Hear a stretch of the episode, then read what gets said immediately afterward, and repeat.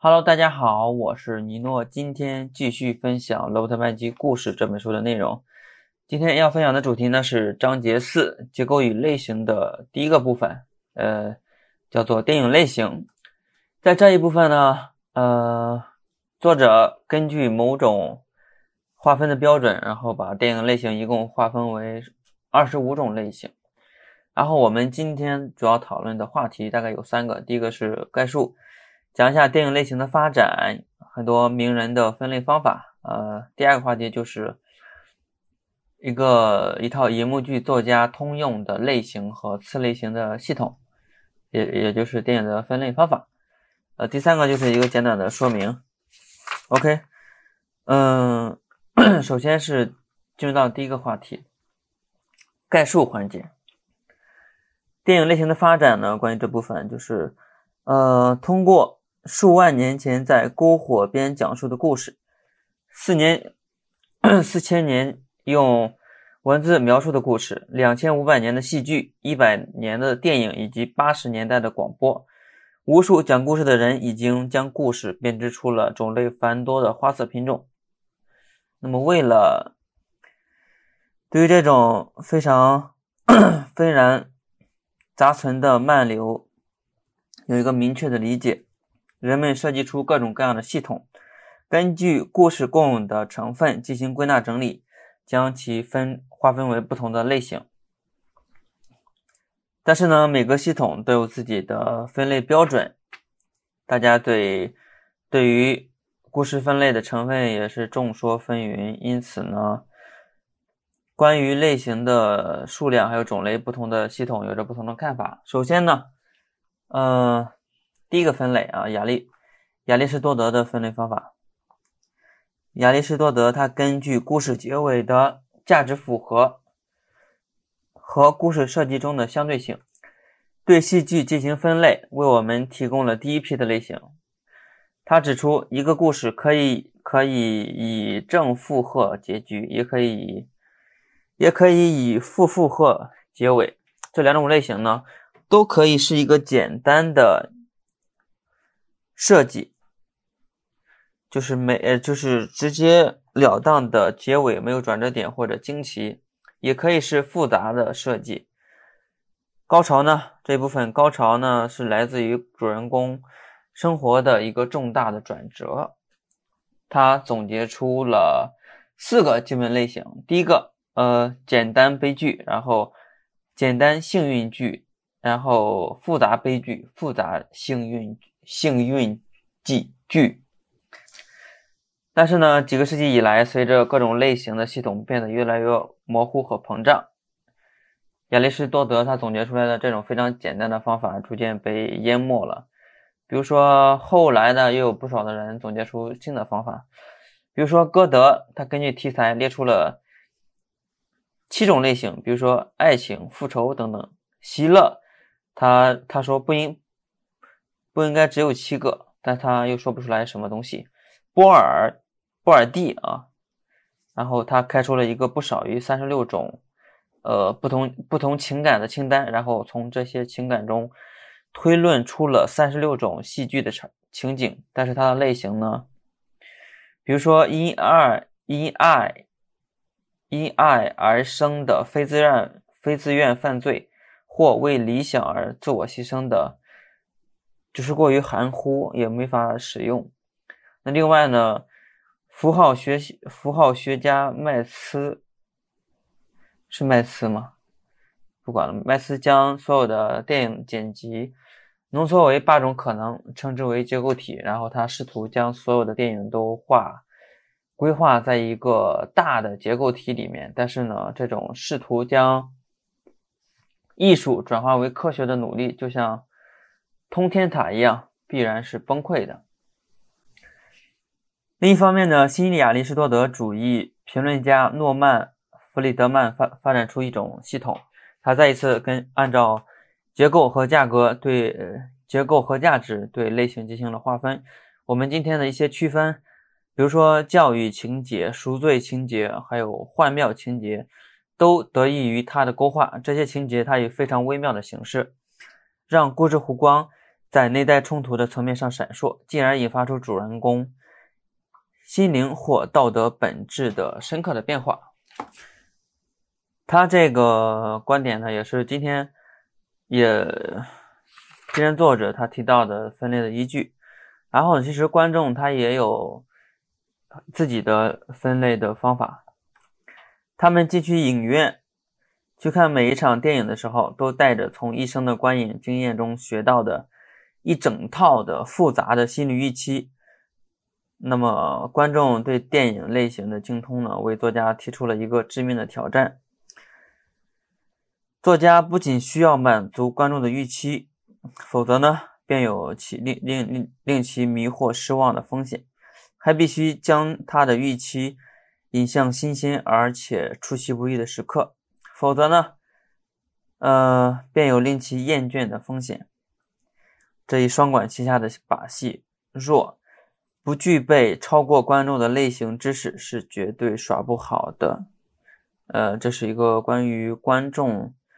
从无数经验中学到的心理预期，嗯，OK，下一个环节就是正式的这个电影类型的分类。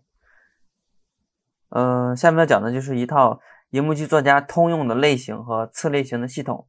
这套系统呢，通过实践而非理论演化而成的，并且呢，根据题材、背景、角色、事件和价值的差别来进行界定的。然后，首先呢是第一个类型，爱情故事。呃，它的次类型呢就是以哥们救赎这种的，然后它会以友谊取代浪漫的爱情，比如说，呃，穷街陋巷、激情之余、阿朱与阿花这类的电影。然后第二个分类是恐怖片，然后这一类型呢可以。分为三个次类型。首先呢是离奇恐怖，恐怖源令人震慑，但是尚可进行理性的解释，比如说外太空的生物、科学制造出来的怪物或者疯子。呃，第二类恐怖就是超自然的恐怖，恐怖源于来自于幽灵世界的非理性的现象。那最后一个恐怖的就叫做超级离奇的恐怖。呃，留给观众以上两种可能性的猜测，留给观众以上两种可能性进行猜测的，比如说《怪房客》《狼狼之时刻》《闪灵》等等啊。第三个分类就是现代史诗，指的是个人对对抗国家的这个片子。然后比如说《斯巴达克斯》。史密斯先生到华盛顿，斯巴达万岁，一九八四，公诉拉里弗兰特之类的片子。然后第四个类型就是西部片。这一类型呢，在它的次类型的演变，在维尔莱特的《六支枪和社会》这本书里面得到了精彩的记述。第五个类型就是战争类型。战争类型呢，它通常，呃，是另一个类型的背景，比如说爱情故事。但是，战争类型它描写的是战争的本身，那么拥战还有反战是它主要的次类型。当代电影一般都是反战的，但是几十年来，大多数也在暗暗的讴歌战争，哪怕是以最残酷的形式来表现的。第六个分类是成熟情节或者是呃成长的故事。举例来说，就是比如说《伴我同行》《周末夜狂热》《乖仔也疯狂》《飞跃未来》《小鹿斑比》《穆丽尔的婚礼》等等。第七个就是救赎情节。呃，这个情节呢，电影湖光通常为主人公内心从坏到好的道德变化。比如说《江湖浪子》《吉姆老爷》《迷幻牛郎》《辛德勒的辛德勒的名单》《一诺千金》等等的片子。然后第八个分类就是惩罚情节，指的是好人变坏并受到了惩罚。然后比如说《贪婪》《浴血金沙》呃，弥菲斯特、华尔街、怒火风暴等等。然后第九个就是考验情节，保持坚强的意志，抵御屈服诱惑的故事，比如说《老人与海》《铁窗》。喋血、陆上行舟、阿甘正传等等的片子。第十个就是教育情节，这个类型呢，它的弧光闪烁于主人公的人生观、他人观或者自我的观的深刻变化。嗯，从负面，比如说天真、不信任、宿命论、自暴自弃，然后到正面，嗯，比如说是明智、信任、乐观、沉着等等，然后。具体的片子有这个《哈洛与穆德》《温柔的怜悯》《冬日之光》《邮差》这个杀手将有将有将有难，我最好朋友的婚礼，然后弹弹琴、跳跳舞等片子。呃，第十一个分类就是幻灭情节，指的是世界观由正面到负面的深刻变化，比如说帕克夫人的情人。是鬼火了不起的盖茨比、麦克白等等，这是这个呃前面讲的十一种分类。其实上面所讲的都是按照标准的，算是标准分类吧。然后呃下面还有讲的，还有是超大类型的，它们庞大而复杂，它的次类型的变体几乎数不胜数。呃，首比如说呃第十二个分类喜剧，它的次类型呢。可能会从恶搞喜剧到讽刺喜剧，到情景喜剧，然后到浪漫喜剧、喜浪漫喜剧，然后再到荒诞喜剧，再到闹剧，再到黑色喜剧。它差异的表现呢，首先呢会表现在喜剧攻击的焦点，它是，比如说是官僚主义的愚蠢、上流社会的礼仪、早恋等等。另一个呢就是它嘲讽的程度，比如说是温和的、尖刻的，还是致命的。呃，第十三个类型是犯罪，它的次类型呢，主要针对以下的问题的不同回答来分类的。我们是根据谁的视点来看待这一犯罪的？视点就是视角吧，理解成。然后，首先第一个一共有十个视角，呃，十个次分类。比如说第一个神秘谋杀，这个是侦探大师的。视角，罪行这个是犯罪大师的视角，呃，侦探这个是警察的视角，黑帮这个是呃匪徒的视角，惊悚或者复仇故事这个是受害人的视角，法律这个是律师的视角，报纸呃这个是记者的视角，谍战这个是间谍的视角，监狱戏那么这个是囚犯的视角，黑色电影。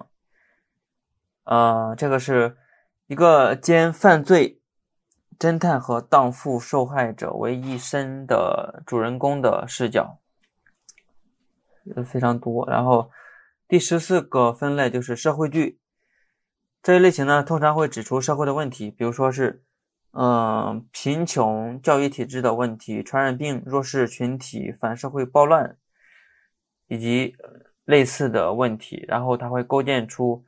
一个故事展示它的解救的方法，它有一系列焦点清晰的次类型，大概有一二三四五六个次类型。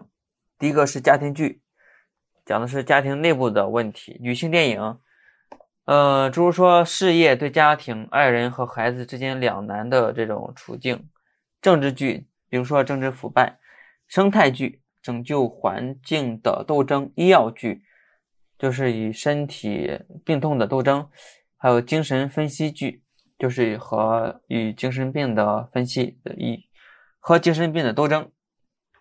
然后第五个类型就是动作或者是探险，然后这个类型呢，它通常会借助其他类型，比如说政治剧或者战争或者政治剧的某些方面。作为火爆动作或探险行为的动机，如果啊，如果探险动作或者探险它包含了命运、狂妄和还有精神的观念，它就是一个高端探险的次类型，比如说《霸王》《铁金刚》啊。如果嗯大自然是对抗的力量之源，这个就会成为一个灾难或者生存的电影。比如说呃《天劫天劫余生》《海神号历险记》等等这这类的片子。然后然后这是属呃这是从这个超大类型的这个视角来看的。然后。如果你以一个更广的视角来看，超大类型它还可以创始于那些本身便孕育着很多自发类型的背景、表演风格或者电影制作技巧。它就像一座座具有许多房间的庄园一样，每一种基本类型、它的次类型以及任意的组合都能够在其中找到自己的居所。那么这类呢，通常有通常有九种类型啊。首先，第一个是历史剧，这个历史剧啊，它是很多故事的源泉。历史呢，它是取之不尽的故事源泉，它包含任何你能想象出来的故事类型。但是它也有限制啊，就是它这个它这个历史的宝库贴着这样的封条。唯古唯古为今用者方能开启。一幕剧作家他并不是希望死后才被人发现的诗人，他必须在今天才，他必须在今天找到观众。因此呢，对待历史，呃，历史剧的最好的使用方法就是，就是把一部影片设置在过去，从而使它的预算。这个呢，可以使它的预算增加到千百万美元的唯一的合法的借口，就是时代置换，然后也就是利用过去的作为一面明亮的镜子，向我们展示现在。为什么要这么做呢？因为呃，假设你把这个故事背景设置在当代，有很多的问题，比如说。许多设置在当代的对抗力量是那样的令人沮丧，或者充满争议，以至于很难在一个当前的背景对对其戏剧化的表现，而又不至于把观众吓跑。如果要保持一定的安全的距离、时间的距离，这种两难的两难的处境往往会看得最清了。然后，其实历史剧它的一个价值就是将过去打磨成一面可以参照。参关照现在的镜子，比如说，它会使得呃，光荣中，光荣这部片子中痛苦的种种族问题，然后迈克尔·柯林斯中分宗教的纷争，或者各种各样的暴力，尤其尤其是不可饶恕中，不可饶恕中对女人的暴力，就让这些变得更加的清晰，而且可以接受。嗯，下面是具体的一个举例，是一个克里斯托弗、克里斯克里斯托弗汉普顿的危险关系。这些他妈名字怎么这么绕口啊？然后，嗯，这个在这个危险关系的这部影片中，他将一个低落结局的爱恨故事设置于花边袖口。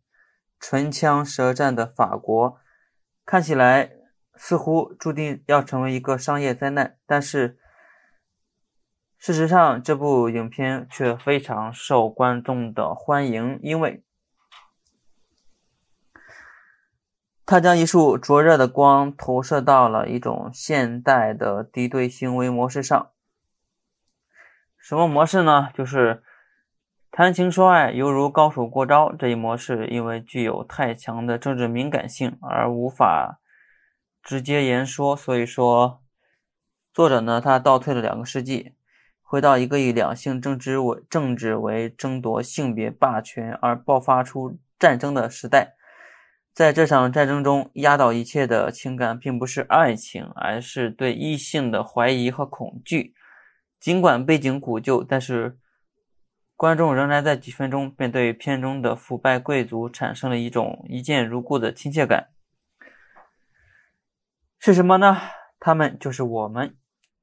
然后第十七个分类就是传记，这是历史剧的表弟，它的焦点呢对准一个人而不是一个时代。但是呢也有注意事项，比如说第一个，传记绝对不能成为一部简单的编年史，某人某人的生死年月以及他的生平事迹，这些呢只是具有学术价值，仅此而已。第二就是作家他必须把事实当做小说一样来演绎。然后他找出主体的生活意义，把它呃树立为这种生活类型的主人公。你比如说，在《青年林肯》的这部电影中，他是在法庭剧中为无辜者呃进行辩护。《甘地》这部电影，他成为了一部现代史诗中的英雄。绝代美人沦为了一个幻灭情节的苦主，而。尼克松传，他在惩罚情节中一筹莫展。当然了，这些的要求也同样同样适用于他的次类型，就是自传。这种风格呢，他在觉得自己应该为某个熟知的人物写一部影片的电影人中非常流行。但是这并没有错。但是自传类型，因为它常常缺少他们许诺的。最重要的品质，自知自知，正如没有考察过的生活不值得过一样，没有经历过的生活同样也不值得考察。比如说，伟大的星期三，呃，第十八个类型就是纪实剧，这也是历史剧的二表弟。呃，纪实剧集呢，呃，集中于最近而不是过去的事件。然后，嗯，过去呢，真实电影这一类型曾让这一类型生机勃勃。比如说这个阿尔及尔之战，现在呢，它已经成为了一个非常流行的电视类型。有的时候力量很大，但常常缺少应有的文献的价值。然后第十九个分类是。嘲讽纪录片这一类型呢，假装根植于现实或者记忆，它以纪录片或者自传的形式出现，但是却是纯属虚构的。它通常会呃颠倒了基于事实的电影创作，它用嘲讽伪善的，用以嘲讽伪善的社会体制，比如说。嗯，摇滚万万岁中的摇滚音乐的后台世界，罗马风行中的天主教堂，西地传中中产阶级的道德观念，然后人咬狗这部电影中的电视新闻业，还有天生赢家的政治，最后还有不惜一切的纯粹的美国的价值观。然后第十二二、第二十个类型就是音乐片。这个类型呢，它是歌剧的后裔，它提供了一个现实的舞台，让人为令人让人物去或唱或跳，然后演绎他们的故事。通常呢是一个爱情的故事，但是也有可能是其他的故事，比如说呃一部黑色电影，比如说根据舞台剧改编的《日落大道》，或者说是社会剧，像《西区故事》这部电影，然后是也可能是惩罚情节。像《绝世春秋》，然后有可能是一个传记片，比如说是《贝隆夫人》。但是实际上呢，任何任何的类型都可以用音乐片的形式来表达，且一切都可以在音乐喜剧音乐喜剧中进行嘲讽。那么第二十一个分类就是科学幻想。呃，在假想的未来，科学家常常把将个人对抗国家的现代史诗，以及动作或者类探险这些这两个类型呢融合在一起，然后创造出由于科学技术的异化而导致的独裁或者混乱的非理想的社会。比如说像《星球大战》三部曲，还有《全面回忆》。但是呢，就像历史一样，未来也只是一个背景。任何期间的任何类型都可以有。用武之地，比如说影片《飞向太空》，它的作者呢，就是利用科幻表现出了一个幻灭情节的内在冲突。那么第二十二个类型就是体育类型。体育呢，它通常是人物变化的熔炉。这个类型呢，是以下类别的天然的家园，比如说像成熟情节，《达拉斯猛龙》；赎罪情节，《回头是爱》这部电影啊；教育情节，像《百万金币》这部电影；然后是惩罚情节，《愤怒的公牛》；考验情节，《烈火战车》；幻灭情节，像《长跑者的寂寞》；哥们儿救赎》；黑白游龙；然后社会剧。像这个红粉联盟，然后第二十三个类型是幻想，不同于科学幻想啊。然后这个幻想它指的是作者他会把玩着时间、空间还有物质时间，它会曲解还有混淆这自然以及超自然的法则。幻想的超超现实呢，通常会吸引动作类型，但是同时呢。他也比较欢迎其他类型的加入，比如说像爱情故事，像《时光倒流七十年》这部电影一样，然后像，然后还有政治剧寓政治剧或者寓言，然后像《动物农场》这部电影，然后社会剧《如果》这部电影，然后是最后是成长情节，比如说《爱丽丝梦游仙境》这部电影，然后第二十四个分类就是动画。呃，动画呢，就是世间万物都可以是在发展中变化的。这个原则呢，它对于这一类型非常适用。任何事情都可以变成另一个事情，像幻想，还有科幻一样。动画它比较偏向于卡通的闹剧的动作类型，比如说像兔八哥，或者是高端探险，像时钟剑、黄色潜水艇。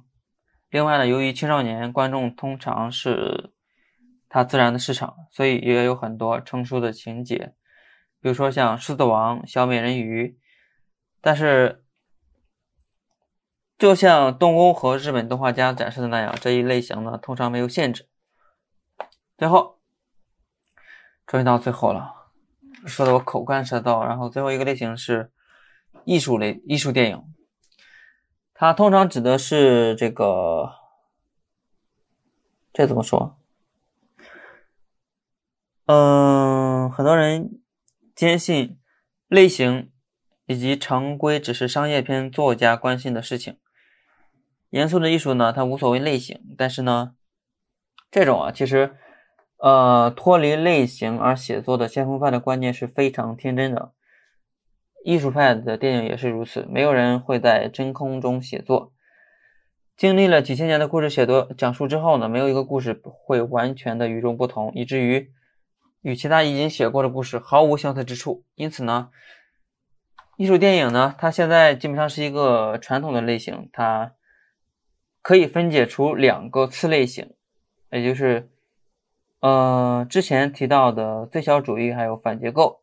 每一个都有一套它一整套的复杂的宇宙论以及常规的结构常规，就像历史剧一样。艺艺术电影也是一个超大的类型，它会将爱情、政治剧等其他的类型兼容并兼收并蓄。呃，这是一个最后一个比较算是单拎出来的一个类型吧，艺术电影。然后最后一个话题，呃。说明啊，然后其实上面的讲的这二十五种话呃电影的分类方法已经非常全面了，但是事实上呢，任何清单都不可能明确界定或者穷其所有，因为所有的类型都是互相影响的、相互融合的，它的界限也常常因此重叠。它的类型呢，并非静止的、死板的，而是不断演进且相对灵活的。同时呢。又具有足够的稳定性，让我们可以鉴别和操作，就像艺术家摆弄音乐类型中的那些可塑的乐章一样。每一个作家的家庭作业，首先是确定它的类型，然后研究它指导性的操作实践，这是不可逃避的任务，因为我们都是类型作家。哇，好长啊这一部分，然后。我们主要这一部分呢，主要是讲了电影下电影的类型。OK，就这样吧，下期再见，拜拜。好长。